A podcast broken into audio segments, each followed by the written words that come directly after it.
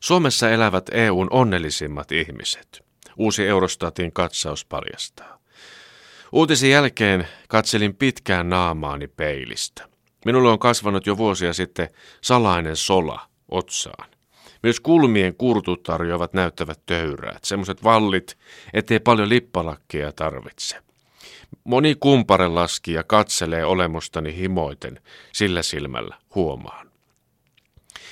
Lähdin kipuilun jälkeen ulos ja hamusin kipeästi konkreettista todistusaineistoa siitä, onko todella näin. Euroopan onnellisin kansa. Katselin jokaista vastaan tulijaa suoraan puhelimeen. En tiedä sitten johtuiko minusta ja vaarallisesta olemuksestani, mutta pahalta näytti. Kaikki olivat joko surullisen tai kärsivän näköisiä, hieman eri painotuksin. Nuorilla oli valtavan univelan ja päämäärättömyyteen pakotettu retkeilijän olemus. Näytön säästäjä päällä, eli katse ei minnekään. Vanhemmat vastaan tulijat olivat naamariltaan eli mainostaulultaan jotain kaikille vihaisen ja lopullisesti kyllästyneen väliltä. Ei se mitään. Me olemme silti Euroopan onnellisimmat ihmiset. Uskon sen. Koska se ei näy mitenkään.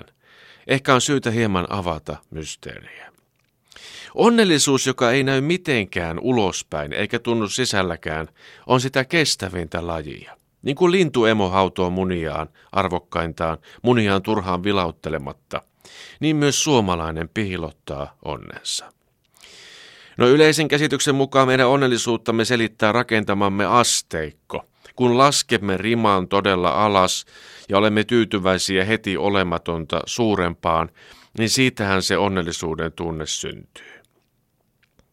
Toisen teorian mukaan voimme laskea olevamme onnellisia, jos just nyt ei vituta. Koska tämä viimeksi mainittu olotila on vallitseva ja päivittäiseen sisuun sekoittuva, kuristavan närästyksen hetkellinen hellitys tuntuu omituisen auvoiselta. Moni tulkitsee sen onnen hetkeksi. Sen syvemmin sitä ei pysty analysoimaan. Entä tehtiinkö Eurostatin onnellisuuskysely mahdollisesti perjantai-iltana 11 jälkeen? Silloin olemme kännissä ja se värittäisi vastauksia tiettyyn suuntaan. Juuri siinä viikonlopun ja kadotuksen portilla Permudan kolmion viettävällä reunalla olen itsekin parahtanut joskus kovaan särkyvään ääneen. Mä oon niin onnellinen! Tietämättä miksi, kyynärpää verta tihkuttaen, itsensä pahoinpitelyä liuuttimilla tuntikausia harjoittaneena. No kaikkea ei voi selittää. Luulen kuitenkin, että onnellisuutemme on selvää ja totta. Me saatamme silti elää helposti koko elämämme onnellisuuttamme ja hymyämme koskaan vilauttamatta. Siinä on jotain originellia. Osa suomalaisista tietää olevansa onnellisia. Olemme myös niin viisaita, että tunnistamme onnen materiaalin ominaislaadun. Se on niin haurasta, että sitä ei voi mitenkään päivänvalossa näyttää.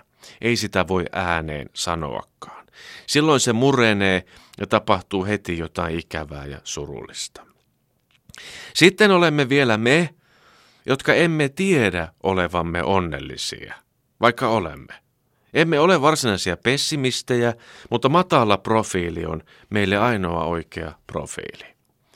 Meille onni on tummelilla valeltu jumppapallo, jota ei saa koskaan kiinni. Se näkee silloin tällöin ja aistii muun puuhastelun lomassa, mutta ei siitä saa otetta eikä viitsi edes yrittää.